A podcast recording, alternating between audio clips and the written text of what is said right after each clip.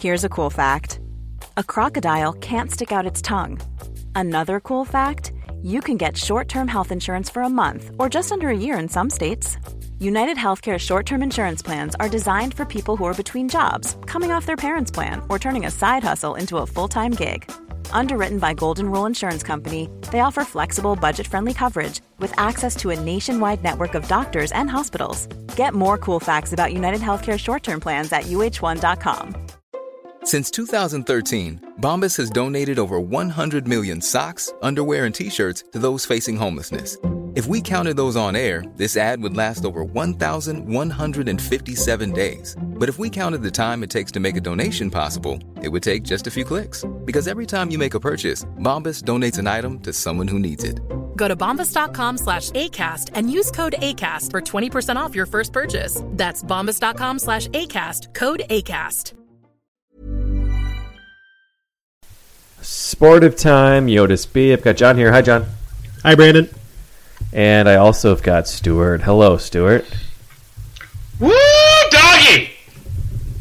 Oh. Huh. Uh, first blush, it's fine. It's, it's okay. I like the enthusiasm.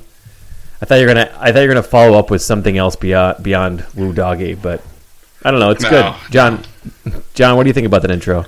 Uh, I like it because it sounds like Stu is a member of Booger in the Sports Pit. You know what I mean? Sure does. Yeah, that's our sweet do. spot.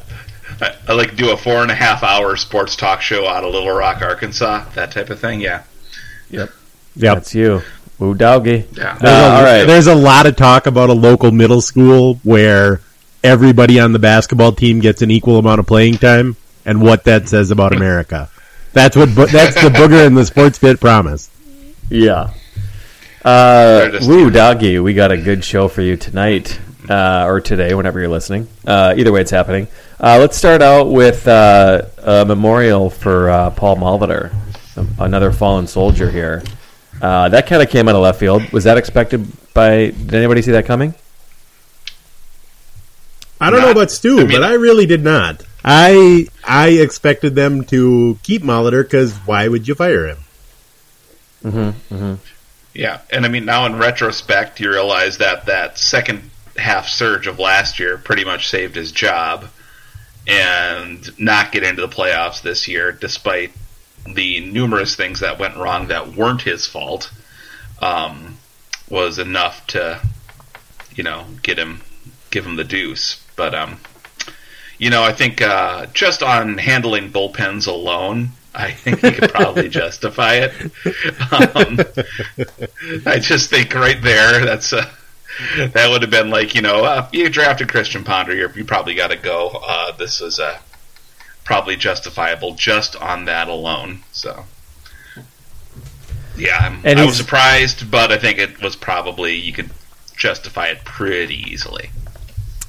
And he's not going to be finding himself managing a team anytime soon, right? I mean, this is basically is, has he now been banished to like the the Bill Smith purgatory, like just coffee runs and some advanced scouting, Well, kind of I playing out the string for his contract?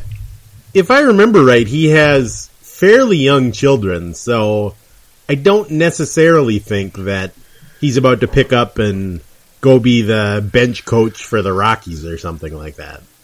Hold on, he's got young children. I I have a vague memory that that's true. Not like they're two and four, but he still has kids in school, if I remember correctly.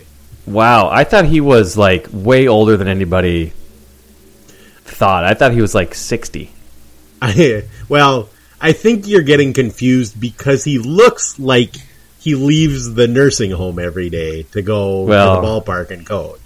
But Uh, it's a He's- uh, he's- unfortunate side effect of twenty years of a bad cocaine habit. I bet. right, he he he is younger than that, but he is. This is just my memory, so I'm gonna need. I might just call Wade and get him to Sure. fact check this live. But my memory is that one of the reasons that he wasn't sure if he wanted to take the job in the first place was that he still had he still had kids in school and stuff like that, and wasn't sure that he was ready to be away from them. So I guess what I'm saying is I don't I don't necessarily think this is the typical situation where you you he's going to go find another one of his buddies in baseball, and he's going to be a bench coach for two years, and then the Diamondbacks will want a new manager, and he'll take over for the Diamondbacks or whatever. I I don't know if that's necessarily going to happen. It always sort of felt like it was the Twins' job or no job for him. Paul Molitor is 62 years old. Okay, that's a little older than I thought he was.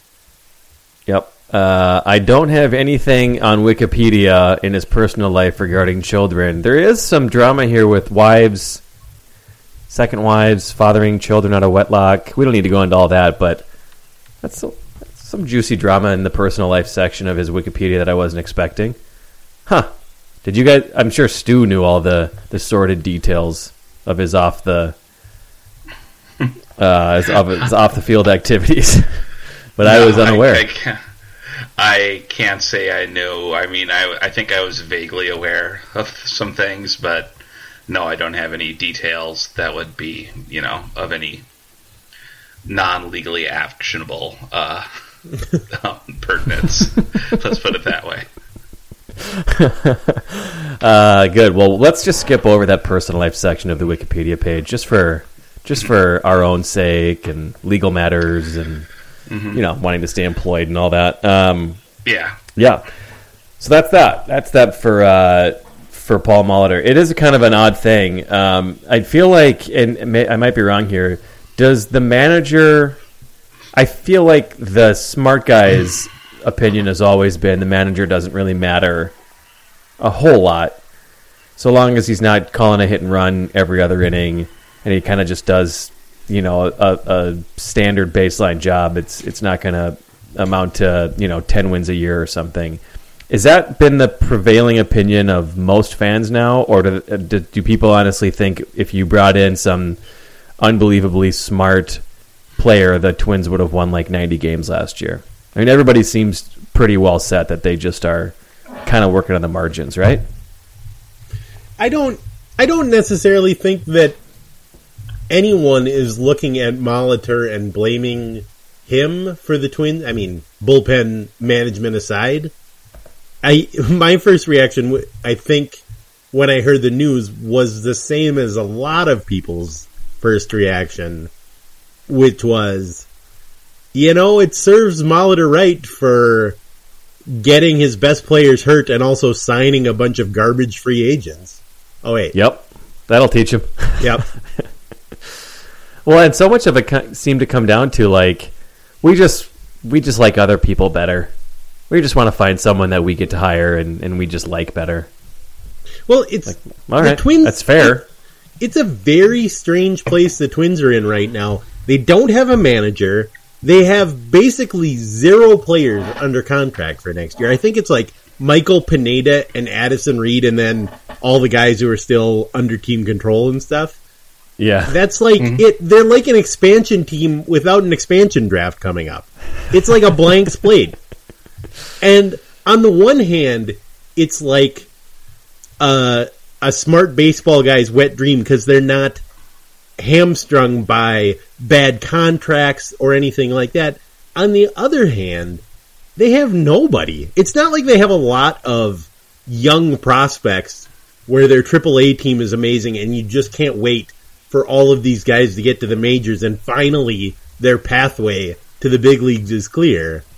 They're, they've got Sano and Buxton, who every everybody knows where those two are at, and Berrios is amazing. But as far as building blocks, they're a little short on who, who's going to be on the team next year. And it's not like you can look at this year and think, yeah, the boy geniuses, they are definitely the guys that are going to get the Twins going. So when it comes to the manager, it's like maybe they have somebody else that they really want. Maybe they have their own guy. Or maybe they just like having the ability to pick whoever they want. I don't know what they're yeah. doing. I, I I mean, this has been true since the beginning. I don't know what they're doing. I don't I don't know what the plan is here besides get rid of everybody. Yeah, well, I mean, it's true. The team that they had is not good enough, so they're just going to start over. But uh, I don't know how they're going to. this all of a sudden looks like a four year, not rebuild, but like yeah, I guess just build from studs almost. Kind of came out of nowhere. Wasn't It's- expecting it. It's not even it's not even quite like they're tearing it down to the studs and rebuilding from there. It's more like they're saving all the drywall and ripping all the studs out. Yep. Like That they got plenty right. of drywall. They got a lot of screws left over. Um, there's some cable, so, some electrical cable still in the garage, but the the house is gone. They knocked it all down. So I guess if you really think drywall prices are about to go up, they're pretty well set. But other than that, I I don't know what's going on here. maybe maybe Molitor did not like Buxton and Sano, and their thought is the correct thought, which is without them, we're screwed. They are our future. We need the two of them to perform, and they they just don't see eye to eye with Molitor. We're not getting rid of Buxton and Sano, so we'll just get rid of this guy, even though it's not going to amount to a ton. Is that possible? Because I do feel like we talked about on a previous show.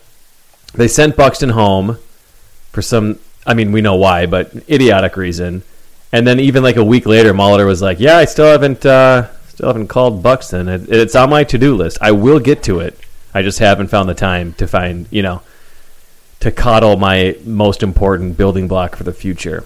So maybe there's something there. And he obviously Sano well, I don't, I don't know if he get, has a whole lot of friends in the organization at all right now. Um, I don't know. It's the only thing I can think of that really makes sense beyond just, again, yeah, let's try something else just for fun. We're flailing. Yeah, and I mean maybe literally nobody likes Paul Molitor. I don't know. I'm not in the locker room. I don't know how what the opinion of anyone of him is. So, but like I say, like every other one of the moves from the boy geniuses, I I don't know. They did something. Yeah, it's with everything you can kind of squint and be like, okay, okay, maybe, yeah, that might yeah, that might be a move. They have fewer managers right now than they did at the start of today. So, Uh huh. is that an improvement? I don't know. May, I, maybe. I, I, yeah, maybe. Signing Pineda for Tommy John's. Yeah, that that could that could maybe work. Yeah, that could be a slightly good deal, or Maybe. it could be Lance a not Lynn, very I- good deal. Lance or Logan Morrison. Yeah, I, uh, I guess that could. Yeah, that could maybe. That's the whole It- thing. That's every single move they've made, except Royce feels- Lewis. I'll give him that. It does feel a little bit like I don't know if you guys have ever done an auction draft for fantasy football. Oh yeah, Oh, There's sure. always the one guy who never bids on any of the good players, and then at the end of the draft, he has $143 left and can take anybody he wants because everybody else has $9 of their budget left. uh-huh. And on the one hand, you envy that guy, and you're like, man, that guy sure is getting a lot of good value here. Now, on the other hand, you look at his team and think, well, this guy has a lot of backup players on his roster. yeah, yeah. He's a lot of good deals, don't get me wrong, but sometimes. But sometimes the food is in Aldi for a reason. You really don't need to have Yeah. C.J. Ham as your number one running back. You probably can do better. Right, exactly. Um, can we get back to the um, the really the hottest take about the managerial move today? It comes from um, Pioneer Press, uh, apparently still employed by both the Pioneer Press and KQRS. Um, Bob Sansevere um, would have liked that was see. the shocking part. It, was- Yeah. it was, it was really a shock to look and say, "Wow, Bob Sansevere is still a guy who's around." yeah, I like- got him confused with Joe Soucheray. What? That's on me. That's not on him. That's on me. yeah, it's it's it's distressing, especially since the Pioneer Press has gone through serious uh, financial issues, and this guy is still drawing a salary while they don't have like one copy editor or anything. Um, here's the here's the tweet. Uh, would have liked to see what Molitor could have done with a roster not saddled with Mauer's twenty three million dollar annual salary. I mean, no way. that's- No. oh yeah, it's I just It's perfect. It is the most Wow. perfect, literally the worst take you could have about this entire move. it's amazing. Not that they were, you know, they, not they fired the wrong guys. Not that they should have kept him, but that was Molitor's salary. That was keeping the real, true genius of Paul Paul Molitor, um, you know, Yeah. under a bushel somewhere. I just, it's it's beautiful. It's literally so dumb that I don't know that it would have gotten past the Strib uh, moderators for a comment. it's the fucking dumbest thing. Yeah, And obvious he got- spam. And he gets paid for his opinions. So It's just like Um, keep trying, everybody. it's like it's like the old guy in town that has been telling the same racist joke at parties since mm-hmm. 1958 and he just Yep. he starts into it and you're like no bob no no, don't bob oh he's gonna go through with it mm-hmm. And and then somehow he finally writes a letter to the editor of like the New York Times, and they just print it. You're like, Yeah. what? You... yeah. Um, not to one up you on uh, bad Bob Bob Sansevere takes, but while you were talking, I did a quick Google search for one of my favorite things. Um, overall, one of the best things that's ever happened in any of our lives is the existence of the website firejoemorgan.com. yes, yes. It was just the greatest thing. I have legitimately, not exaggerating, read the entire site twice. I had a very boring job a few years ago, uh, as many years ago now, but just started at the very beginning of the archives and read every single article, and it was just it was it was brilliant. Uh, they had uh, Bob Sansevere one time, and this is going to be hard to actually explain, um, but this uh, because this happened in 2007. But Bob Sansevere wrote a column where he proposed that the Twins trade to the Red Sox uh, Johan Santana, who had a year left on his contract, Joe Nathan, and Carlos Silva. And in return, what the Twins would get would be the following players Jacoby, Jacoby Ellsbury, Dustin Pedroia, Jonathan Papelbon, Jon Lester, and Clay Buchholz. I and remember so that. the, the I remember this. The writer of the article, again on Fire Joe Morgan, says, uh, I have identified 2.6 billion problems with this trade. Here are two. Number one, Carlos Silva is a free agent. Number two, it's fucking insane. And uh, then he quotes Bob Sansevere. An actual quote from Bob Sansevere in the article said, What's Twins general manager Bill Smith waiting for? He should have done the, He should have this deal done by now. so get back to Fire Joe Morgan, and they go, Does Theo Epstein have anything to say about it? Because trading something like 23 cost controlled years of five excellent young players for one year of Santana, one year of 33 year old Joe Nathan, and no years of the impossible to obtain through trade Carlos Silva. Might be the worst deal of all time in any sport, including Larry Andersen for Jeff Bagwell. End article. it's just the greatest. An actual ah. professional, grown ass man suggested expiring contract Santana, old ass Joe Nathan, and a free agent for five unfucking believable players, and then yelled at Bill Smith for not making the trade. That's the best part ah. about it. Can you imagine being the copy editor at the Pioneer Press that night? Yes. Like, oh, here's Sansevere's column. Make go over this and make sure get it in there, get it all laid out, and you just, as a copy editor, you just have to have that moment where you're like, "Is this the hill I die on?" If I refuse to print this column, I'm probably getting fired, but I'll be able to live with myself tomorrow. wow. I just, man, God, I. Anyone who can make a living in media in 2018 deserves a pat on the back, but it sure, it sure is Yep. shitty because of you know any actual like perceived quality or there's no meritocracy at work here. That's where I'm trying to get at. It. That's just. Doesn't seem like it. You could go But to this Twi- sparks an go idea. To Twins go to Twins Daily right now. There's 18 guys writing with uh, humor and insight and analysis that are better than that crock of shit. And Right, and each one of them works at like Wells Fargo for a full time exactly, job or a teacher like, or whatever They else. work at like Yeah. two jobs, and this is just something they like to do for fun because they enjoy the game and actually give a shit about it. So I just, ah, it's disgusting. It's got to be the number one profession that the internet just basically killed any respect for having. Like these super high paid columnists. Well, I don't know if it stands for super high paid, but some of the New York Times guys too, or whatever. It's like, ugh, you guys are total morons. I didn't realize it till I realized other people could write better than you, and a lot of people can. It's over. Um, It's all over. by the way, if you guys want to just read Fire Joe Morgan articles from now on Instead of for the actually entirety recording. of our podcast, I'm I'm down. I'm so down with that. Um, I have a question for you, um, John. I'll ask you. Where do the if we're gonna go through our old scale of incompetence, um, where do you have the BGs right now? I propose renaming it the OLE scale because it's fun to say, which would be overmatched, lazy, or evil. What are the reasons Right. that these guys sucks right now? I, I don't think I can give them any points for being evil. If we're talking about the Pohlads, then obviously we stick with the default of 100 on evil. But Yep, zero zero hundred. Yes. um, Well, they're also lazy. Hmm. I can't I can't say lazy either. They're out there doing stuff. No, they're It just- pounding the pavement. It just doesn't make any sense. So I feel like you gotta it- pretty much all of your points on incompetent. Yes, I agree. That's my. That's where I'm at too.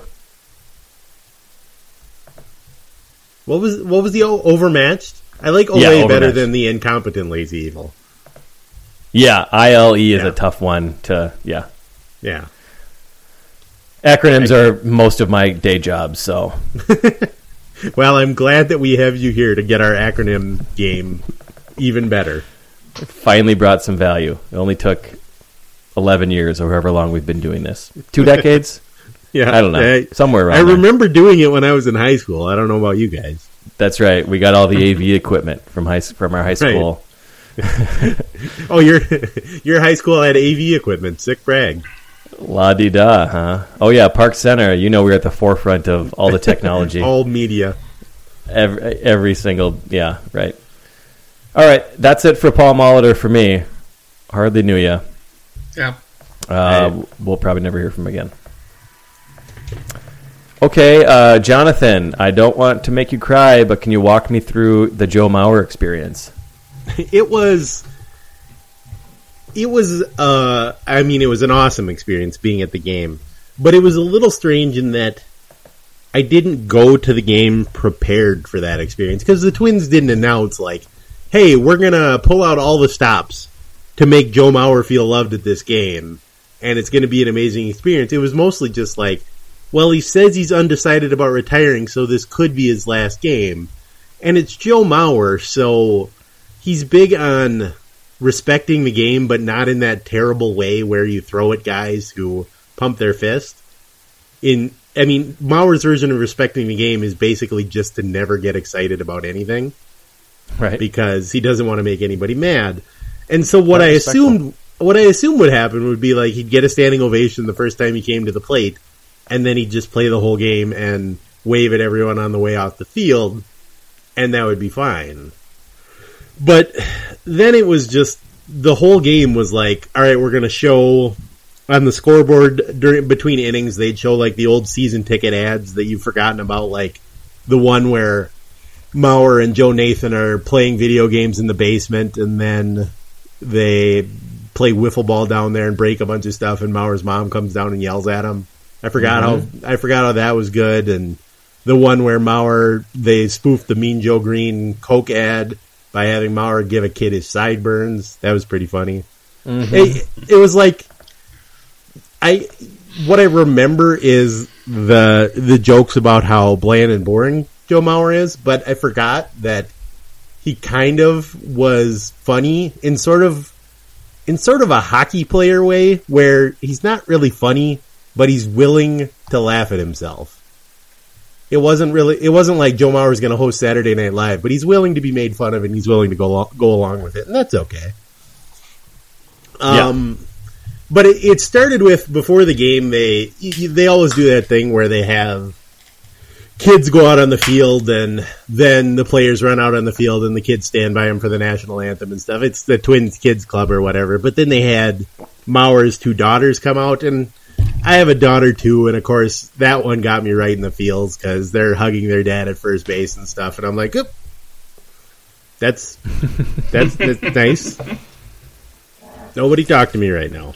Mm-hmm. Nobody talk to me right now. I'm checking And my phone. I- I'm checking my phone.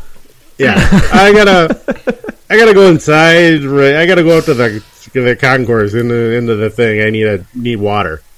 I don't know what it um, is about these because you know on its own, it's just two kids, you know, going to hug dad for a minute and leaving. But you're right, it's something about I don't know if it's sports or you can see yourself in them or something. But it's an odd thing how that just all of a sudden you're like, oh wait, I'm crying.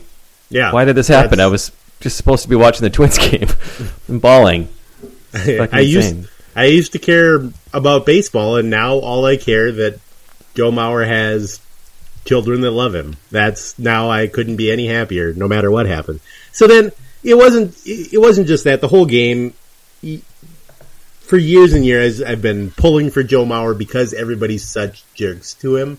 Bob Sansevere being chief jerk in, the, i this week, and so the whole game, like everything he did, I was like, oh, it's not good because it it it suddenly became very clear that whether or not he was going to retire, the Twins were going to treat him as if this was the last time he'd ever be seen in public. Like, We're gonna go put him down next week. we know you said dog. we know you said that you're not retiring, but just in case you do retire, we are going to do literally everything we can to make you feel good about yourself. And so the last thing that I wanted to do was for him to like hit into three double plays or strike out four times or I don't know. Right.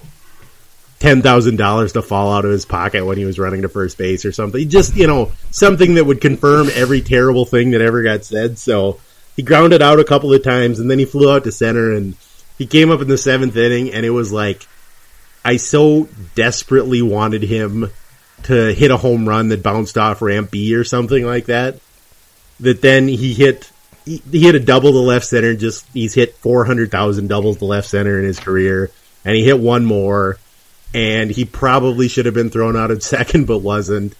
And he was just he was excited, and that was that was probably the moment where I was like, oh. I have tears running down my face, and I don't know why. Because I was just so I was just so damn happy that the good thing that I wanted to happen happened. And I thought that was going to be like the last the last moment. Like, all right, Mauer just hit a double. This is a perfect ending. He's he gets to wave to the crowd. The crowd gets to cheer one more time in the ninth inning. Uh, The Rangers did this with Adrian Beltre a couple of times this week. Once at home and then once in his once in the last game of the season, they had a defensive replacement come in for him so that he could get one more standing ovation, not after he grounded out or something like that. So that's what I thought the Twins would do in the ninth inning was they would have him stay in for the first out or something like that, and then they would put Tyler Austin into play first, and Mauer could wave at everybody on the way out. But then it was just the the weird moment where it's between innings and they're playing like pump up music, but then you notice that nobody is left on the field. Like the umpires are gone, the security guards are gone. Matt uh, Matt Belisle and the relievers are just standing in the bullpen, and you it was sort of that moment like what's what's going on right here? Are they gonna are they gonna present him a jersey in between innings or something? And then it, you could see all the people standing up down by the dugout, and then they started going crazy, and then I was sitting sort of up up in the upper deck in right field, and then you see the guy with number seven on and the catching gear on, and it was just like this absolute outpouring of emotion from the whole crowd. And later, you go back on the video, you couldn't couldn't see it from where I was sitting, but it was clearly like Mauer with his hand over his face because he was crying with the catcher gear on, and then I was panicking that he was going to try to catch the whole inning and he was going to get a foul tip off the face, And Yeah. he was gonna have he was gonna have a That concussion for the rest of his life. It was gonna be like Corey Koskie, where you read stories for two years, where it's like, well, Corey Koskie hasn't walked in three years because he can't leave a dark room because his head hurts so badly. But as it turned out, they had worked it out with the White Sox that he'd catch one pitch and Belisle would throw it outside. And I, I think we need to give Matt Belisle credit for finally putting one pitch where he meant to put it because he did manage to throw it a foot and a half outside. um,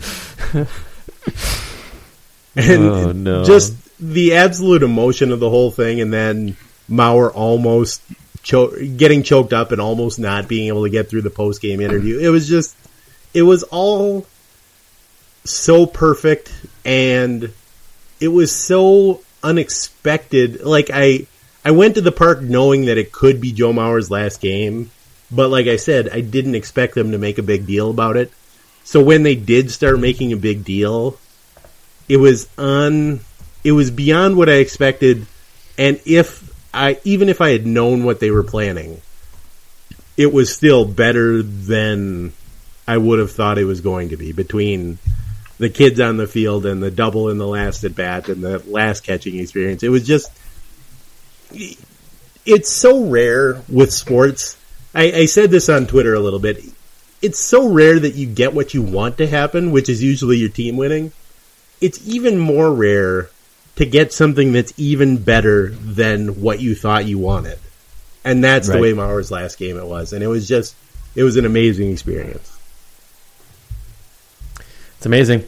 Yep, you're right. Unforgettable, I'm sure. Um, so, what do you think? You think he's retiring? uh, by the end of that game, I thought, now he has to retire. After this his game, hand. He's like, well, guys, I. Jesus. Guys, I, I said I was undecided. Don't don't bring out everyone I ever knew. Why are my parents in the lineup today? Why, are you taking my key card? I don't Yeah, even have access to the. I still have a jersey, right? Yeah. Why are the people? Why are those guys bulldozing my locker? Why is there a statue of me outside the field already? Yeah, so it, it's over. So I, yeah, I mean, obviously my main hope is that he would come back next year and hit 375 with 45 home runs, but it, beyond that, it just seemed like it seemed like a great way to end.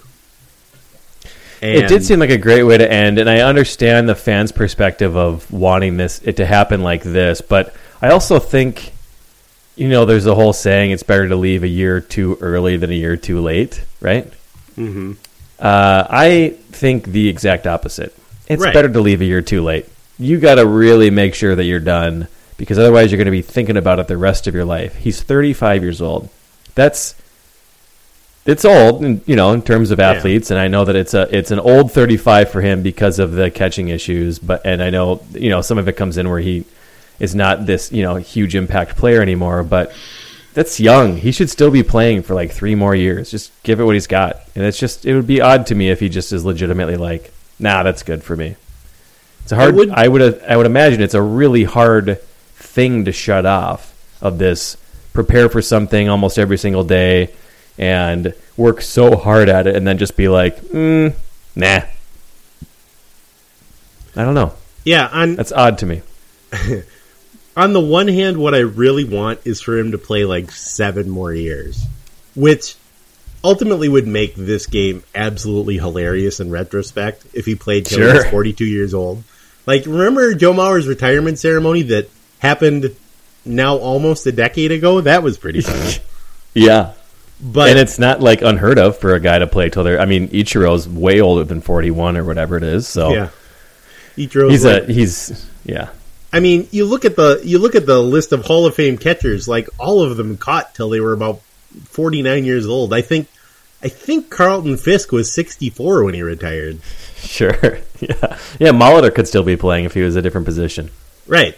So, on the one hand, I'm right there with you. On the other hand, you just you hate to think that it could end like Harmon Killebrew in a Royals jersey. You know what I mean? Well, yeah, but that's like that's you're thinking of a fan's perspective. For Harmon Killebrew, that was probably a really important year for him mentally to Right. to then be happy the rest of his life.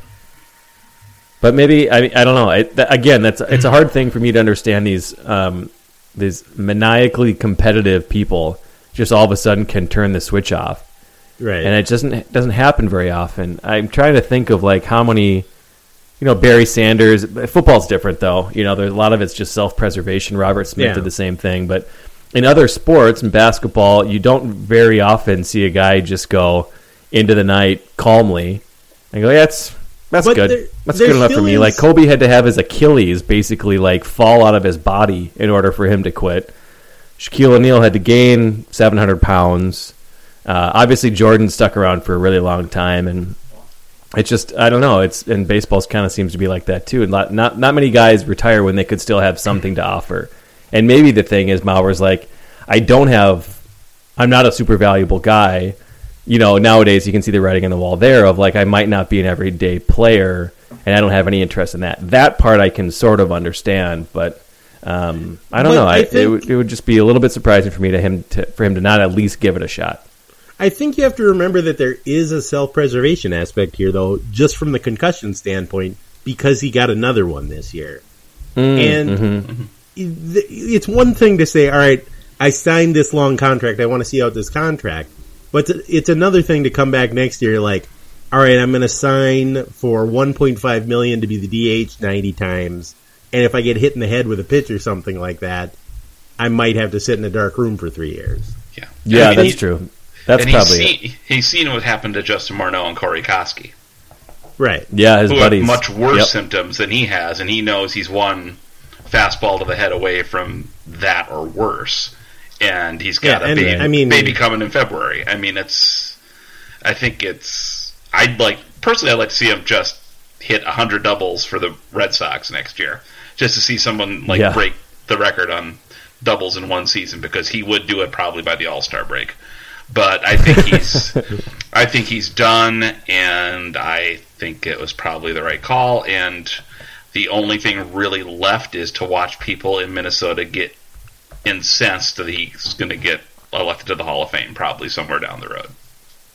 It, it'll be the weirdest thing ever. His own they- they home will- fans are voting against him. They will be protesting Ugh. outside of Cooperstown. It'll be a, a beautiful thing. Um, I'll just be so just. I'm just going to be happy for KFAN that they were able to actually turn a group of people against a player. I mean, that's really hard to do when the player's good, and it's It shows just- the I- power of the organization. It really you know? does. I think they. I mean, that's fifty thousand watts full of propaganda that you can make them believe things that aren't true. I mean, that's that's pretty good. I mean, usually you leave that one to the Fox News channel to do that. This is uh, just a sports talk radio sh- um, situation, and you know, God bless them. They Situation. they did it. Hope you're It proud. works. Nice work, guys. Their I- impact. Can I do a quick impact. Can I do a quick public service service announcement here? Please. Uh, The Sportive doesn't have a lot of reach. Not like That's fan. Not Well, like not like I I thought I was media sitting down. outlets. You really, you really, Yeah. yeah. I was going to say, thanks for underselling it, John. But I'd like I'd like everyone out there that's listening to this podcast as a personal favor to me. If not for yourselves, then at least as a personal favor to me. If you run across anybody who is arguing against Joe Mauer's Hall of Fame case, please, from me, punch them in the mouth. I the think mouth. that's the only way. I think physical violence is the only way to go here. I Yeah, that's I can. They're not going to be able to have a conversation with them. That's that ship has sailed. Yeah. Physical violence immediately. I support it. Yep. Well, Thank you. I all. uh, Thank you for this time. I was I was thinking he was going to come back just for the fact that he's an athlete and that's what athletes do. But you guys have convinced me. I forgot about the other concussion this year. Okay, I'm now on board. Maybe he's done, and that's fine. And now a life of just what we're doing, just being at home with kids and being annoyed with them. Isn't that fucking insane? How humbling parenting is. He'll be volunteering at Cretin-Derham Hall in like 18 months. just Yeah, just to get out of the house a little bit. What uh, I have two questions for. Uh, Hold on. okay, I just ahead, want to John. Yep. mention, from a parenting standpoint, now that I have a kid, the idea of he's got another one on the way and he also has five year old twins. I really think he needs to stay home for the next five years, Yep. at least until the next one is in school, because that sounds awful. Ugh. Yeah, I mean, I know they. I'm sure. I'm sure they can afford a nanny to help take some of the pressure off. But uh, Multiple nannies, yes. yeah, that's a that's a lot of work, and it's thankless. And yeah, having an extra parent around to help out with that is probably a really really good thing. Well, um, John, my question is what year will Joe Mauer be fully appreciated? Never, ever? Ah, Nostalgia is a hell of a drug, man. here's what I'm trying Someday to the convince tides will myself. turn. Here's what I'm trying to convince myself of, and I I know it's probably not true, but I want it to be true, so I'm just going to stick with it. What I'm trying to convince myself of is that 95% of people in Minnesota already do appreciate him properly and really liked him, and it's only the 5% of people who happen to be really loud that didn't. So Okay. My what I'm trying to convince myself of is that he is fully appreciated now, and there's five percent of people that will be getting punched in the mouth by sportive listeners from now on. Oh. That's a surprisingly uplifting take from you, John. Hey, after that, after Sunday's game, I'm Mister Uplifting. I'm all about I'm all about love and family, and oh, I'm just Sure. Mister Positive. Right. Uh, next question is for Stuart. What do you think he's going to do? Uh, what do you actually think he's going to do for the rest of his life? Do you think he's going? He's not going to be like a broadcaster type, is he? No, I he- Um, you may have noticed that he's not exactly the most uh, talkative and outgoing, demonstrative type of pretty, dude. So he's pretty, pretty, neat pitch there. yeah, neat pretty flat, pretty flat line, pretty even keel. Um, Yeah. My guess is he'll he'll maybe get into coaching, like not like you know managing a major league team, but like you know. Like maybe like working at Cretin-Derham Hall, maybe maybe some St. Thomas bullshit. I don't know. Right. Well, it's, it is interesting. Someone who's that talented naturally, if he is actually able, because there's so many other amazing athletes that are just like, yeah, I don't, I don't really know how to explain anything that I do. I was just kind of born with a lot of this talent, so it'll be interesting to see if he's one of those guys. Like gets really I into think he should- golf or something like that, or bass fishing. I think Yeah. I think he should be the Sure. designated hitter for the St. Paul Saints in all their home games next year. Cool. It's a good one. Just show up to the park, get four hits, go home. Neat deal. Real neat deal. All right, let's uh, let's move on. You guys want to talk about how we did on our bros and turds for the Twins, and then we'll move on to other sports. Yeah, sure let's do it. Thing. All right, uh, I'm going to start with um, Stu Oh boy. because yours is the funniest. Oh, Um, your your bro Stu was one. I don't even know his first name. It's- I think it's Ryan. Is it No. Ryan Lam- LaMarre? Ryan LaMarre. Oh God, he was so good for the first two weeks. uh, and then they cut him. Ryan LaMarre. he Ryan was the LaMarre. twenty fifth, the twenty fifth guy. How could you not? Remember his stubble? His stubble was so Boy, oh. You could set your that was a guy by who that had a stubble. 10 a.m. shadow. Oh God, he Stu, was- I don't know if this helps you at all, but he did uh, end up on the Chicago White Sox, and Oh. uh, he had an 809 OPS for the White Sox and 66 Wow. at bats. So you know, He just not a bro exactly, but he, he, uh, he couldn't supplant. Daniel Palka. That's too bad. Yeah, yeah, exactly. Uh, okay, so um, that was a very, very bad bro, and Yeah. your turd was uh, Fernando Rodney. Well, Uh, that fir- uh, I was pretty smart in April, less smart in May, and then it just kind of went into meh territory. right, and then you also had 85 wins as their prediction, so you were Oh. you were seven off. So That wasn't wasn't too bad. Well, let's slow your roll. You were second worst in your prediction. So oh, um, crap. son of a gun. I'm going to go now with uh, Chicken, who's not here, RAP. Uh, his bro, another person who I don't know their first name. their last name is Moya. Is it Gabe? Gabriel? Gabriel Moya. Okay. Uh, that guy. Uh, how did he do? It? Do we know? He's the Not opener, great, right? He he set he did that. Uh, he set the record. He was the first guy to start four games in ten days since uh, some guy named Grover in 1917. So that's Sure, pretty cool. sure. That's pretty cool. So he had an ERA plus of 93, which is not great, and a FIP of 4.76. So in general, not great, but very lovable. A very lovable, not great. Uh, his turd was also Fernando Rodney, so eh. And then uh, Chicken actually got the wins dead on with 78. That has to be the first time in Bros and Turds history that we've got something actually dead on, right? Yeah, I feel like we're never even close. that's that's a legitimate win for Chicken right there. So I think that even though the Moya was not great and the Rodney was not great, getting the wins dead on is is worth Yeah. something. So I think he was um, third or maybe second best. For me, my bro is Joseph Mauer. I just love him so much, uh, Yep. and that was fine, respectable. My turd was Gibby, as is my Oh, boy. tradition, and uh, not good, not, Not good, good. at all. Not good at all. Um, he was good. And I had 86 wins, so I was eight off. So actually, you know what? Chicken was in second place. I was a third place there. Um, and then the first place winner for accuracy was John. Yeah, Listen to this. This is just a murder. Just the, the best bros and turds performance all around we've ever seen in any sport. You had Gibby as your bro. Nicely Incredible. done, John. Good The, job. the hilarious thing about that was that Gibby was Chicken's bro 14 consecutive years until this year. And he was Since we were in high every school. year. Yep. Yeah. And Yep. this year he was my bro, and Chicken didn't pick him, and he had a good year. Yeah. Yeah. He Amazing. did. Nice job, John. And then uh, your turd was uh, Miguel Sano. Boy, Can't what a prediction. dis- can't dispute that one. Nope. And then 81 wins, so you're only three off. So, John, Wow, really, John, the seer. really, really impressive. what can I say?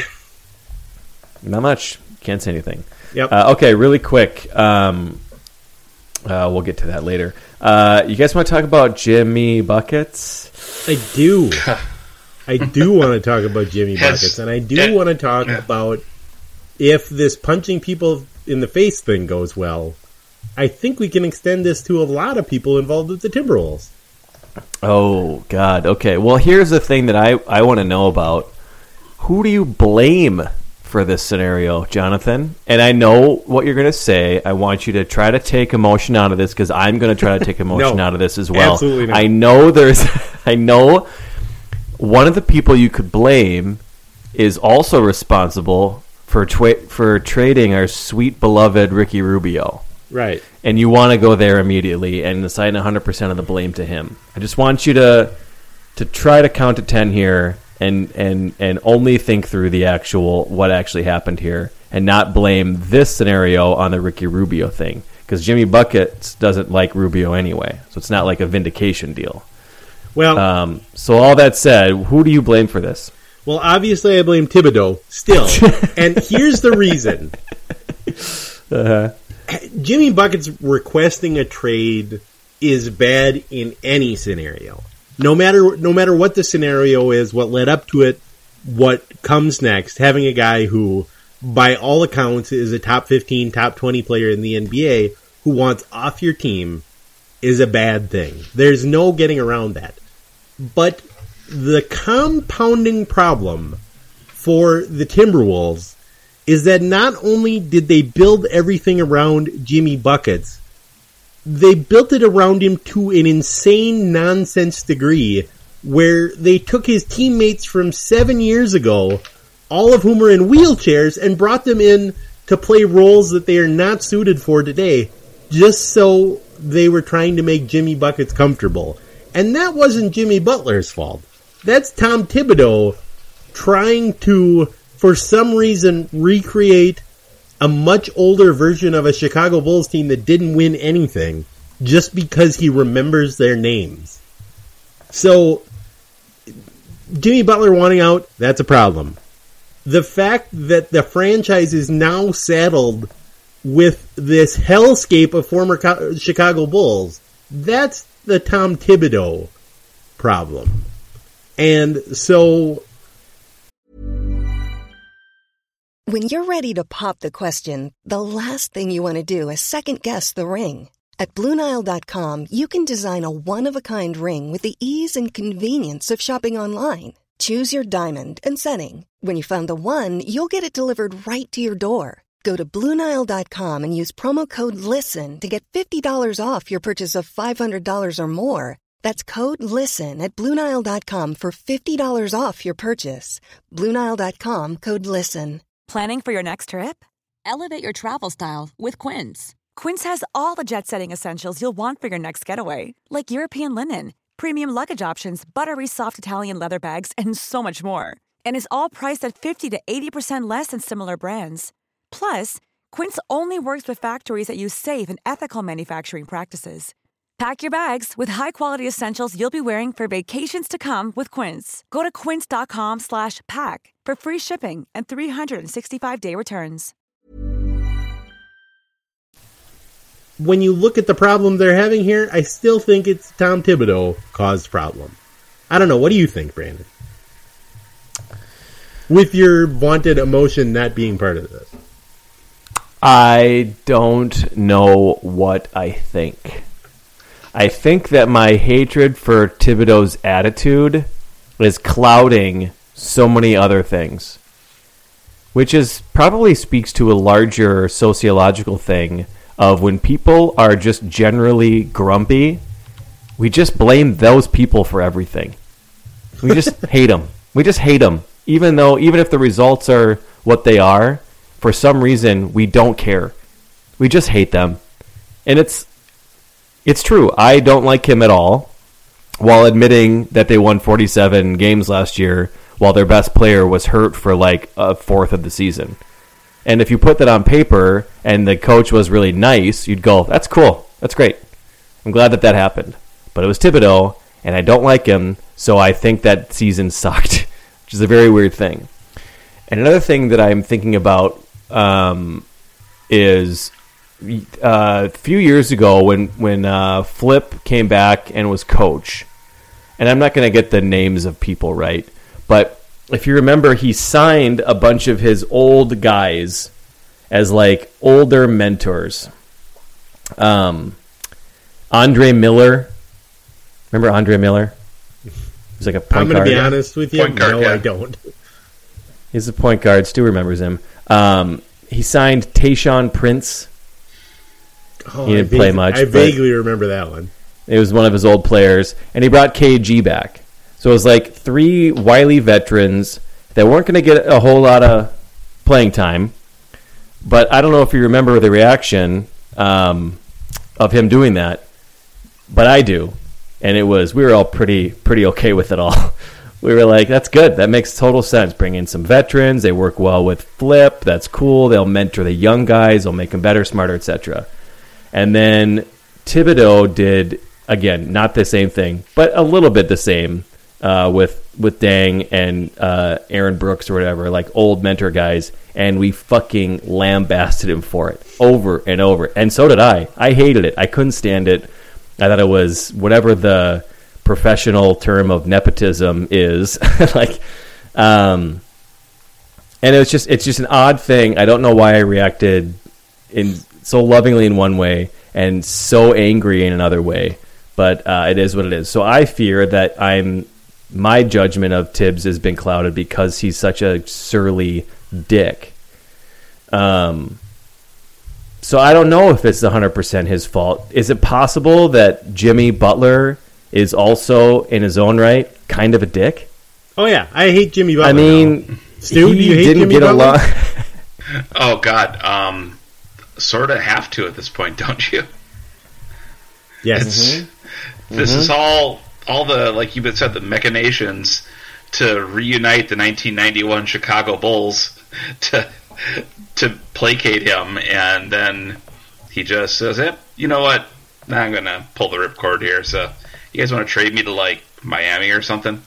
That's just yeah. like South the- Beach. the, day before media day. I mean, you just can't. It's so Timberwolves. It's almost too Timberwolves to be believed. It's it's just unbelievable. And last year they brought. I mean, I don't know if they did this because of Butler or whatever, but they brought in Jamal Crawford, and I think we were okay with that, right? He's a fun guy to watch. He was awful. He was he was easily the worst player on the team. He was actually one of the worst players in the entire league, if not the worst, for the amount of time he got. And Jimmy Butler spent most of his time complaining about Towns' effort or Wiggins, who again, Wiggins fucking sucks, but he's way better than Jamal Crawford. And maybe that was a writing on the wall sort of deal. And then Butler got into a lot of arguments with his old Bulls teammates.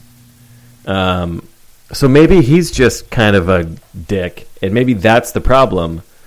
And I still think Thibodeau, but I, here's the thing: on the old OLE scale, I'm wondering if Thibs. I think we used to think it was basically all evil. I think it might be just more of like the overmatched area more than anything else. Grumpy doesn't mean he's evil. Um, I think he just was like, well, I always worked well with Butler. I can keep him around, and it just didn't work. And it made sense to make the trade. And there's all this like uh, hindsight lo- looks back of like, oh man, wouldn't it be great if we still had Kris Dunn and Zach LaVine and Lauri whatever? No, no, it would not be. Those guys suck. They might turn into something good at some point. They fucking suck. The Bulls didn't win hardly any games last year. They won't win hardly any games this year. That ship has sailed. The trade was a smart trade, but I think I think getting back to your point, John, if Jimmy Butler was telling him months ago that he wanted out, that's where he fucked up. Right. He should have traded him immediately. I think we also need think- a word for the unmitigated gall of Jimmy Butler being like, I would like you to trade me to one of these three teams.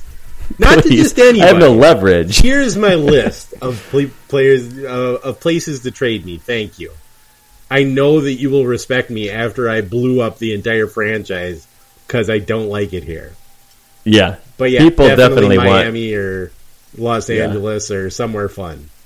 I wish I wish that there was still a team. No, I wish that there was a new team in Edmonton or Calgary or Pickle Lake, Ontario that the Timberwolves could trade Jimmy Butler to.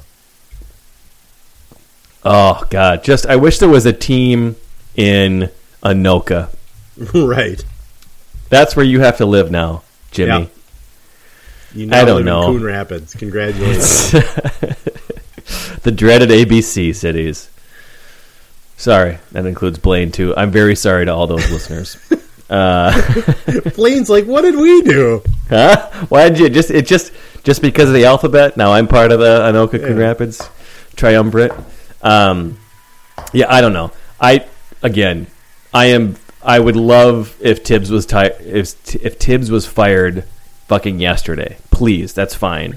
But I just think we are now all of a sudden to a point where anything happens at all, like it's a rainy September, and we're like, "Thanks, Thibs. Thanks, asshole." um, so, and I'm guilty of that, and I just don't know if that's hundred percent fair. But screw Thibs, screw Jimmy Butler, screw whatever stupid, horrible package we get for them, uh, get for him, which is going to be worthless. Screw Glen Taylor, like low key the actual villain in all of this for letting him be the the president and the coach, which clearly does not work for really anybody. Um, Screw love the that entire the- wedding invitation industry. that's it. yeah. The other day, somebody asked Steve Kerr, the Warriors coach, who about whether because he's been a GM and he's been a coach, and Mm-hmm. they were like, "Would you ever want to do both?" He's like, "No, it's way too hard. Yeah, that's not. It's yeah, way not too possible. hard to be both. No one could do both." I'm not speaking directly about Tom Thibodeau, of course, or anyone in specifically, but no, Sure. no, that's crazy. Isn't it crazy too? Another great quality in human beings that's underappreciated is just humility. How much we Yeah. appreciate someone just being like, "No, I'm not going to be the macho whatever. I want to take on everything right now. I'm just going to say that's not good. I'd rather not do that." It's just such a breath of fresh air. Right. Well, we're screwed for a very long time. As as always, the motto for the Timberwolves is "Their all is aching," and uh, it will continue to ache for for the next few years because no matter how amazing Towns is, his upside, the best case scenario is Anthony Davis, right? Anthony Davis has made the playoffs like once in eight years or some, you know, whatever it is, five years, six years. One guy is not going to solve it, and No. Wiggins ain't your number two, so they're in trouble. They're in trouble. We should like that. That seems like a perfect transition to this year's uh, Minnesota Wild, don't you think? Oh yes, Stewart, amazing. Uh, hey Stu, Yeah, um, let me ask you a question. That's what I'm here for. Do you ever do you ever go back and listen to old sportives or just remember recording them at all? Uh, is this like Probably one of those bit, reco- right? like one of those recovered memory sessions? Because no, not ever.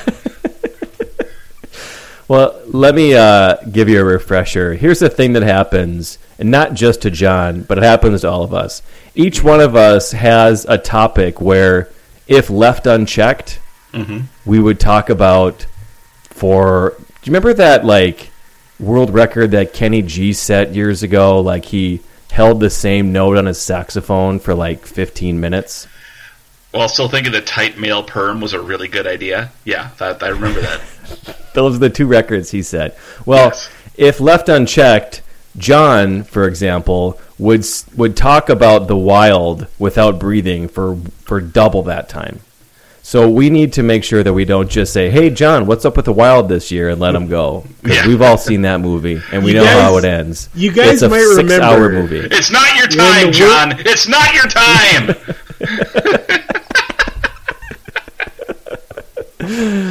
It really isn't, John. So um, we each have some. Okay, John, do you want the floor? I just want to say that you guys made that mistake at the World Cup last summer. You might remember. And if anybody goes back to that podcast, what they'll hear is me talking without a period in a sentence that lasted for 32 straight minutes.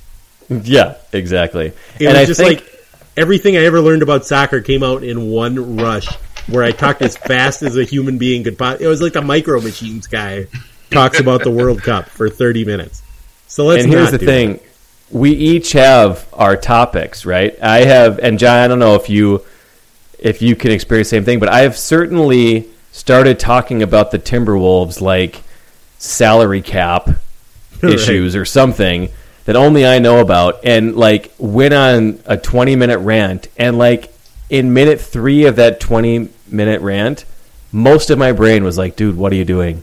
What are you doing? You got to stop. And I just kept plowing through. And furthermore, Pekovic's contract is still guaranteed for two more years. There's a player option for Mo Williams, whatever. So we all have those things. and, uh, and so we should know that about ourselves. So, John, I propose that you are not allowed to speak unchecked about the wild, or as you just mentioned it, soccer at all. Okay? All right. Okay. Duly noted. Um, I will not speak unchecked about uh, the Timberwolves, the NBA at large, or ways to fix any sport. That, that's just mine. Uh, I think Chicken, who's not here, we should not allow him to speak unchecked about the success or lack thereof of Rick Spielman or the quality of refs in general. He just Or- can't just talk about that. or revenuers coming on his property. yeah, that either. And then Stu, uh, you're a pretty good guy. Probably like Reaganomics.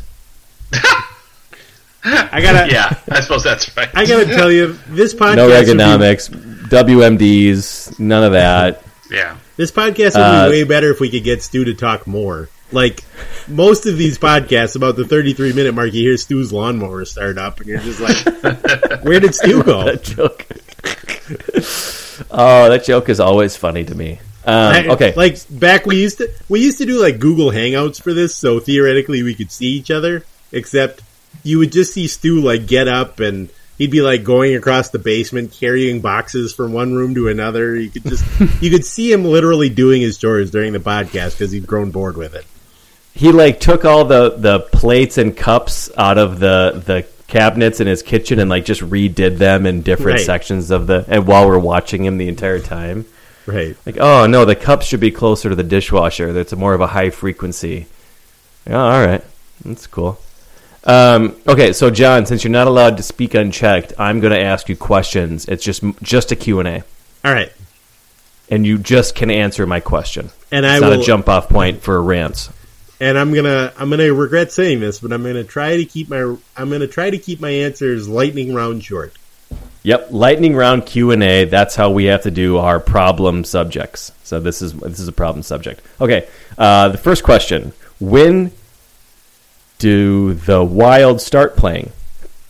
Thursday night. That's the actual like a real game that counts. It's not a friendly. That's their first game that counts. Holy shit! Okay, uh, question two: What happened last year? They made the playoffs and got killed by the Winnipeg Jets in the first round. When they made the playoffs, what was their seed? They were the third seed in the Central Division. And this is one of those goofy deals where a third seed sounds pretty good, but in actuality, it wasn't that great because Winnipeg was also a really solid team. Yes. Uh, Winnipeg and Nashville last year were two of the best five teams in the NHL. So even even though the Wild were technically third behind those two, they were a million miles away. So they got what they deserved. They no one expected them to do well in the playoffs, and they did not. Oh, okay. Well, that's makes fans feel smart at least. I knew it. I knew it. Okay. Uh, next question: Who did they lose? Um, virtually no one. The team's basically the same. Oh, no shit. Oh, wow. That's, They got they, they pretty much replaced the whole fourth line, and they got one new defenseman for the third defensive pairing. And Oh, pretty that's Stu much everybody Lawnmower? else- Pretty much that's everybody Stu else. is Lawnmower just started. Yeah. Great. Uh, I was going to say I was I had a, I had a cheap shot on deck, but I can let John finish his his statement. So. Okay. Uh, well, hold on to it, Stu, because Okay, my next question is pretty similar. Um, who did they gain? You said pretty much the same, but they have. Do they have any newcomers? They they have a number of guys who were playing college hockey when I was in college. I As hate, noted, quite a while ago. I hate to tell you, it's not a good thing. No spring chicken. All right. Well, that makes my next question fairly moot. Uh, question five was going to be: Are there any fun young guys for us to root for? There is Sounds like an- exactly one fun young guy to root for. His name is Jordan. Oh. Green, his name is Jordan Greenway. He joined the team after the college hockey season last year, so he was on the team for about the last five games of the regular season, and then may have been their best forward in the playoff series, the aforementioned right. disaster. He All right. is, I he is literally the only prospect worth getting excited about in the entire Wild organization. Wow. Okay. That- that's How not does entirely. he? There's not. That's not entirely true. They have a guy who's currently playing in Russia that can't come to the NHL for at least three more years. Okay. Okay. So, well, that's- well, I'll back burner That's that. the excitement for the future. Okay, uh, so this uh, Jordan Greenway fellow, um, can you give me a good comp? But it has to be a very well-known hockey player that I might actually recognize. All right, let me think about this. Is it okay? So I'll give you a rundown. Okay, Uh, Wayne Gretzky. nope, bad comp. Okay, uh, Mario Lemieux. Lemieux. Also a fairly bad comp. Uh, okay, uh, my third one would be uh, Jeremy Roenick in Madden '95, or I'm sorry, in NHL '95. He's got the he's got that same kind of grit, but does not have the goal scoring that Roenick had. Okay, that ends my comps. Oh, okay. So when I was going to go with former Eric Lindros. Edmonton, I was going to go with former Edmonton forward Ryan Smyth. That probably was not going to work for you. Oh, the famous Ryan Smyth. Stu, how could we forget Rye Guy? Classic Rhino. Our fave. Oh, boy. We love would it old help if R. I said? Would it would I help if I said that he had a mu- he had a mustache and looked kind of looked like the sax player from the Muppets? Well, it doesn't hurt. no? It certainly doesn't hurt. I, Okay, but is he like he's like a big dude? he's, He's a big he's bruiser. he's a bigger guy. He definitely can go to the front of the net, get goals there.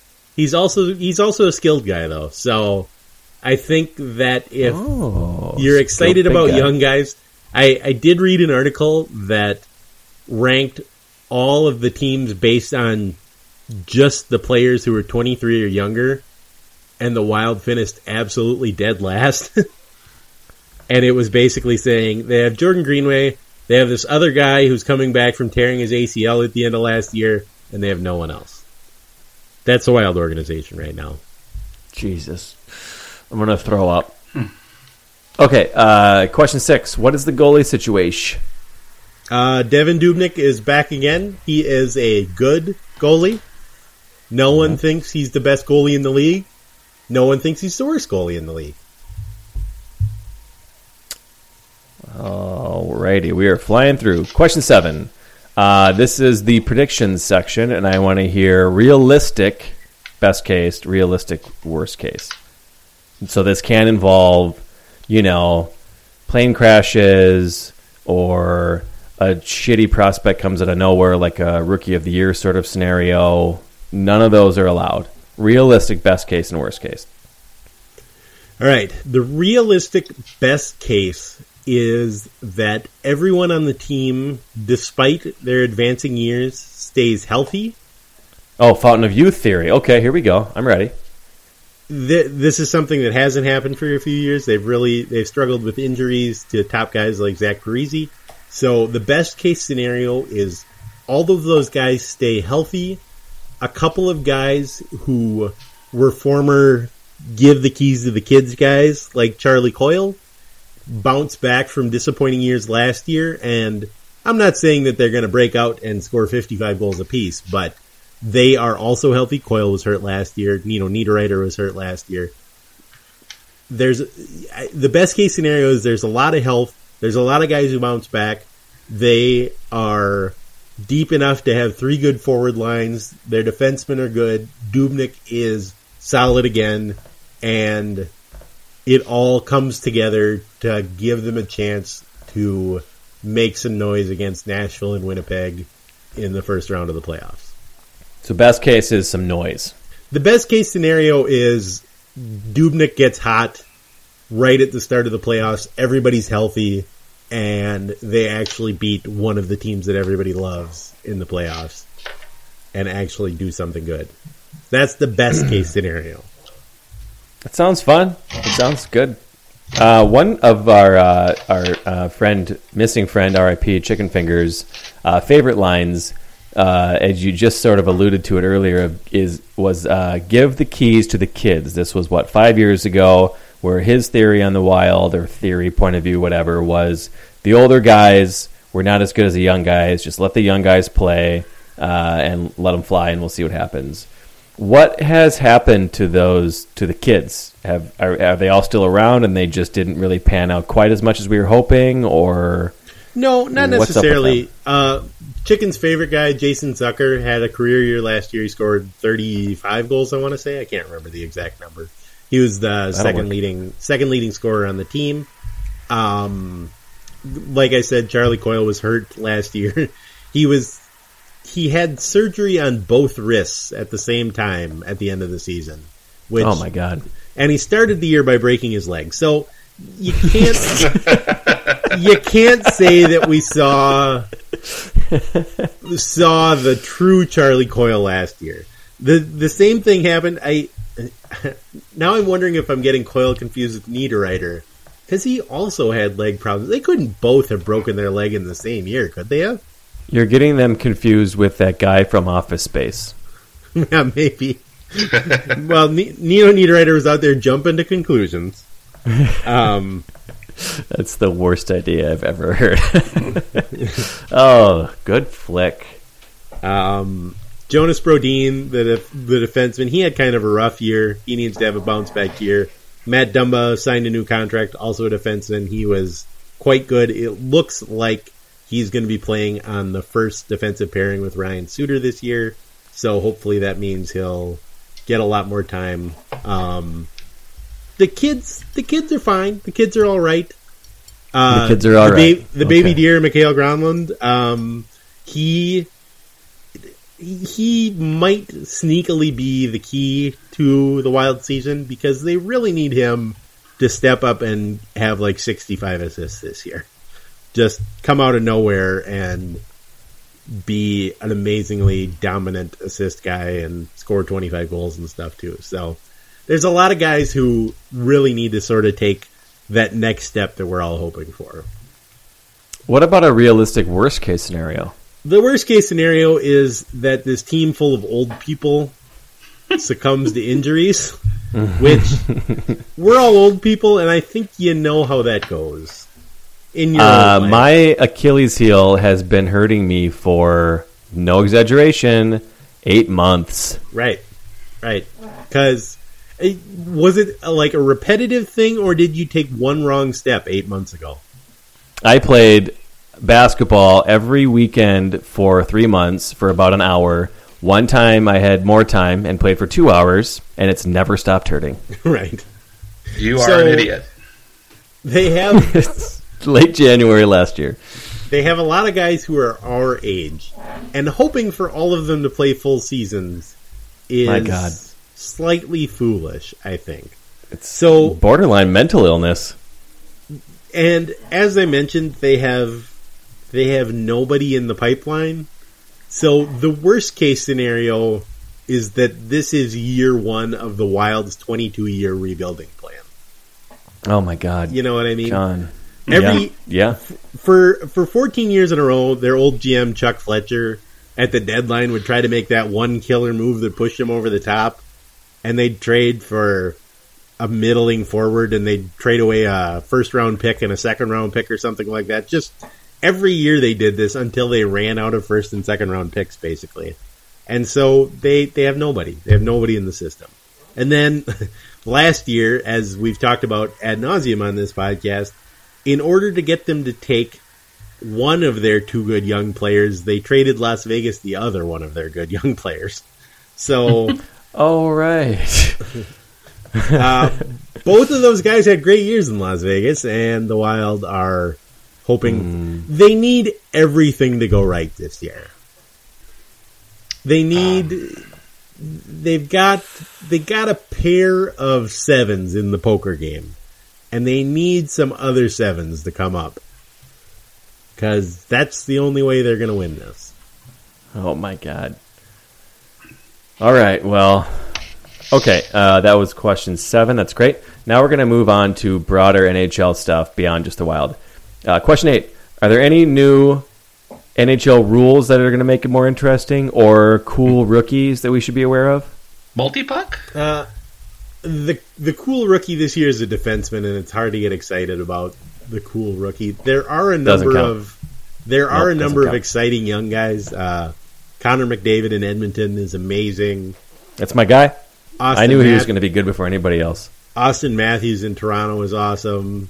Wait a minute, that might be my guy. I can't remember. Um, yeah, No, it was hard to- McDavid. It's hard to McDavid remember was which your guy guy. to get. okay, all right, cool. McDavid's my guy. Um, Okay. I don't think there were any major rule changes this year. I'm trying to think.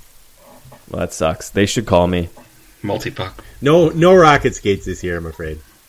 Frictionless skates. Give me a break. Come on. That's brilliant. Um, okay, uh, question nine. Did I read this correctly? I honestly am not sure. The NHL is thinking about expanding an expansion team again? Yep, there is, there's going to be a team in Seattle probably starting two years from now. Is this, as a fan, that strikes me as um, uh, borderline hopeful, borderline reckless? Seems Why- like. Expand, please. Get past the It- lightning round. Why is this reckless? Is there that much amazing talent in the NHL right now that you can have a whole other team? Because you just said that the Wild, who were a pretty good team, they sound like they suck. Well, So now we're going to water it down more. But last year, the team of expan- the expansion team last year that was theoretically made up of everyone's castoffs went to the Stanley Cup Finals. So clearly, there's a fair amount of talent just hanging out there. Is that a rule or is that an exception team? Well, it's it's obviously an exception because it's never really happened in the history of professional sports. But yeah, I, on the other hand, I think the interesting thing was they had a lot of guys who were sort of seen as the baseball equivalent would be quadruple A kind of guys, guys that mm-hmm. maybe they were skilled guys, but their coaches didn't trust them or whatever, and so they sort of got buried on third and fourth lines. And Vegas took them and put them in situations where they had actual responsibility, and it turned out these guys were actually amazing. So I wonder right. how much of that. I I mean, obviously there was some dumb luck that went into it because you don't get to the Stanley Cup final as an expansion team without some dumb luck. But I wonder how much of that is true generally in hockey that there are a lot of guys who for whatever reason just don't get a chance to play with other skilled players if you see what I mean. Because if the coach yeah. decides you're a fourth line center, you're going to be with two guys who can barely skate, and that's over. that's exaggerating. But uh, just the other day, there was a, there's a guy who's going to play on the fourth line for the Wild, but in a preseason game, he was on the first line for a while with two good guys, and he was like, "This is way different. They don't expect you to just dump the puck in every time you get it across the uh, red line. They actually expect you to pass to somebody and try to make a play. This is fun."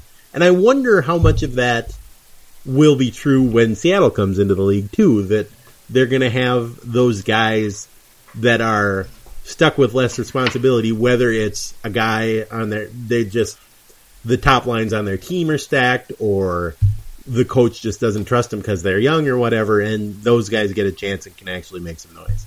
I guess we'll see. Well, just the aesthetics of the sport. Well, is it going to change? Let's say, just for example, they had like forty teams or something. Right. They just realize, like, hey, you know, uh, yeah, of course the the talent's a little bit more spread out, but overall the quadruple A guys you're talking about are good enough where they can keep up, and it's not going to be this insane um, top heavy league or whatever. Is that a huge concern? Because there's some sports like I can imagine football that being an absolute disaster. Like if you expanded to 40 teams, some of the awful quarterbacks, it would you wouldn't even want to watch it. It would be so fucking bad. Um, and basketball, they talk a lot too about like the you know obviously these teams would win. 90% of games all of a sudden because they're playing all these awful teams. So those are two sports that I feel like you can't it, would be risky. But I, I don't know if hockey is necessarily the same thing. You could probably make a valid argument that baseball could expand and it'd still be generally entertaining. Like the AAA teams are a lot of good guys on those teams. So yeah. is that a concern with hockey? No, I think I think hockey's more like baseball. In yeah, I think it's possible to play. I I think it's possible to play more guys in hockey without a noticeable drop off. Now, let's be honest here. I'm not exactly a hockey scout. So wait, wait, you're not a hockey scout? Maybe the the people who know the game, maybe they'd be like, "Oh man, that'd be total garbage." Can you imagine if all of these quadruple A or AHL forwards were coming up, and the the amount of back checking would be terrible, or whatever the problem would be. I don't know enough about the game to actually right. know what the problem would be. To my sense, I probably wouldn't notice a big difference, but it I think it's more like baseball than it is like basketball, where there's just so many guys on the team that switching out one guy for a slightly worse guy is not going to make a lot of visual difference. Right. Yeah. That does make sense to me. Uh, okay, last question in our lightning round. Uh, who do you think is going to win the Stanley Cup? I think. Birds. I yeah, I actually do think Nashville is probably going to win the Stanley yes. Cup. Stu's Birds. My Birds. I'll give you. Do you want to hear the top? I'll say the top six teams that everybody agrees have a shot at it. Hmm. We're getting away from the Q and A format, but I'll, I will allow it. Okay. In the West, everybody thinks that Nashville and Winnipeg and San Jose are going to be good. Mm-hmm. In the East, everybody thinks that Tampa Bay is going to be amazing, and then beyond that, there's sort of a group of teams that may or may not be amazing. Boston, I'm, I'm getting past the top six already here. There's sort of a group of like Boston, Washington, Pittsburgh, and uh, Toronto that everybody agrees are going to be good. But I think the consensus pick is that everybody thinks Tampa Bay is going to be awesome. So I noticed you didn't say anything about our beloved Vegas Golden Knights. Total of just flash in the pan. No one believes I, it.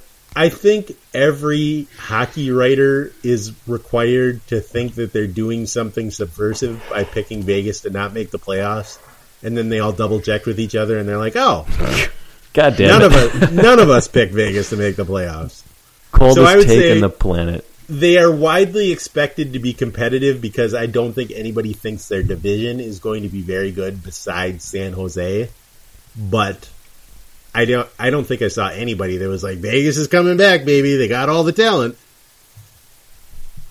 Gotcha. Hmm. Well, that is the last of my questions. John, great behavior. Really good. You stayed within yourself. You didn't try try to do too much. I really appreciate it. Very this good. was nice. This was way better than you just saying, "Hey, how about the Wild?" and I would still be talking. Got to. Sweating, yeah, yelling. literally Pounding sweat your fist on pouring the- down my face as I Why I discuss still whether talking? Matt Read or Matt Hendricks belongs better on the left side of the fourth line. and and again, this is just the first of the lightning round Q and A's, but we need to do this for these for our, the topics that I noted for each other, just to save ourselves. So we'll when we do the Wolves Yeah. preview in a couple weeks here, uh, we'll make sure that we do that as well. Um, I did have. And- could I get could I get one follow up question to John on the Wild preview? Please. It'll, it'll be quick. I'm sorry. Um, now, last year's team um, made the playoffs, and their flaws were pretty comprehensively exposed. Is that correct? That's correct. And in response, they changed nothing about their system, brought in like a young guy, a veteran, and just changed some things in the margins. Is that correct? They fired the general manager, hired a new one to clean house, who came in and quickly concluded there was nothing he could do and he just had to ride it out. Okay. This that that is my follow up question. Is the new general manager Mike Zimmer?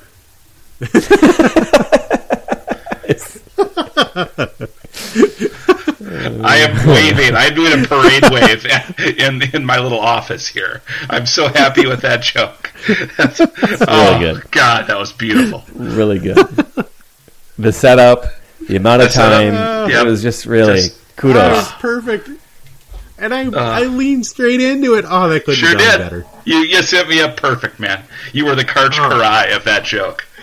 If we had planned it, it would have gone far worse. You're going to be murdered soon by chicken fingers. Well, that's but okay. you That's died doing okay. what you loved. Exactly. Making jokes. Making jokes. Yep. to a very right, limited think we audience, but it made me happy. That's important. Unappreciated in your time, you and Joe Mauer. Yep. Uh, all right, we should call it. I think. I think we one. should call this. Uh, we didn't even talk. That was the first Vikings reference of an hour and a half podcast. Oh God, the season has just Oh, gone off no, we forgot. Uh, we forgot Oh. to talk about him. We'll definitely get to the Vikings very Cool. soon. Promise. we will. We, may promise. ha- we may have to start doing this podcast more than once every four weeks. No, I'm, Yeah. I'm in. I'm in Chicago Friday through Wednesday, so um, it's going to be tough next week, folks. I can maybe try to sneak one in on Thursday, but it's going to be rough unless you guys don't need my five minutes of interjections every every hour and twenty minutes Wait. or so. You're saying Ties you the whole don't room wanna, together. You don't want to call in from Chicago? I, I could Bring I'll- your laptop. Bring It- your it- uh, It, microphone. it's sports related too, so it's uh you know that's uh, kind of a fun part of it. My uh, uh, Borat voice, my wife is running the Chicago Marathon on Sunday. Oh, so that's she's, right. Uh, so yeah, Can she's we- uh, nice. it's Can we record a live podcast as you follow her running the Chicago Marathon? I, the most entertaining Oh, yeah. part of the most entertaining part would will be just how she feels on Monday. Um, have, having run a couple marathons before, just uh, she's basically a red fox on the next day, just literally just ambling and just oh god, take me now, Jesus! It's just it's beautiful. Um, but yeah, what I want, uh, so- what I want from a podcast standpoint is, I will call you every 20 minutes, Mm-hmm. and at the start of every call, you're going to take a shot of Malort. Oh God, Uh-huh. I did some last And- weekend. Oh God, just the worst. By the end, by the end of this marathon, you're going to be Red Fox. Oh God, Malort it's going to be podcast gold, gold. I tell you. Malort Gold, tastes Jerry. like wa- Malort tastes like watching your parents fight. It's just it is the worst goddamn thing. This has been a great three minutes for Stu. We got to record hour and a half long podcasts more often. Stu Why comes don't we ever alive. ask Stu questions? Well, no, I had this. I had nothing to contribute obviously about the Wild, and I had nothing to contribute obviously about um, being at the Joe Mauer game, whereas John had actual expertise and passion. I just had dick. It was a John Heavy sode. It was a John Yeah. Heavy episode. which is It was great. way it I loved it. Don't put that in the title. People will skip it. Oh God, it's about soccer. It's about soccer and hockey, and he's going to talk about how rugby is a better version of football. I Oh, don't no. believe that, by the way. I don't believe that. Stop your hate mail. Uh, okay, cool. Well, let's uh, let's get the hell out of here. Great idea. Let's do that. Let's go All right, finish I watching that am wild card pressing game. stop. Already. All right, goodbye, everybody. Now. Go Vikings. Hi, I'm Daniel, founder of Pretty Litter. Cats and cat owners deserve better than any old fashioned litter. That's why I teamed up with scientists and veterinarians to create Pretty Litter. Its innovative crystal formula has superior odor control and weighs up to 80% less than clay litter. Pretty Litter even monitors health by changing colors to help detect early signs of potential illness. It's the world's smartest kitty litter. Go to prettylitter.com and use code ACAST for 20% off your first order and a free cat toy. Terms and conditions apply. See site for details. Planning for your next trip? Elevate your travel style with Quince. Quince has all the jet setting essentials you'll want for your next getaway, like European linen, premium luggage options, buttery soft Italian leather bags, and so much more. And is all priced at 50 to 80% less than similar brands. Plus, Quince only works with factories that use safe and ethical manufacturing practices. Pack your bags with high-quality essentials you'll be wearing for vacations to come with Quince. Go to quince.com slash pack for free shipping and 365-day returns.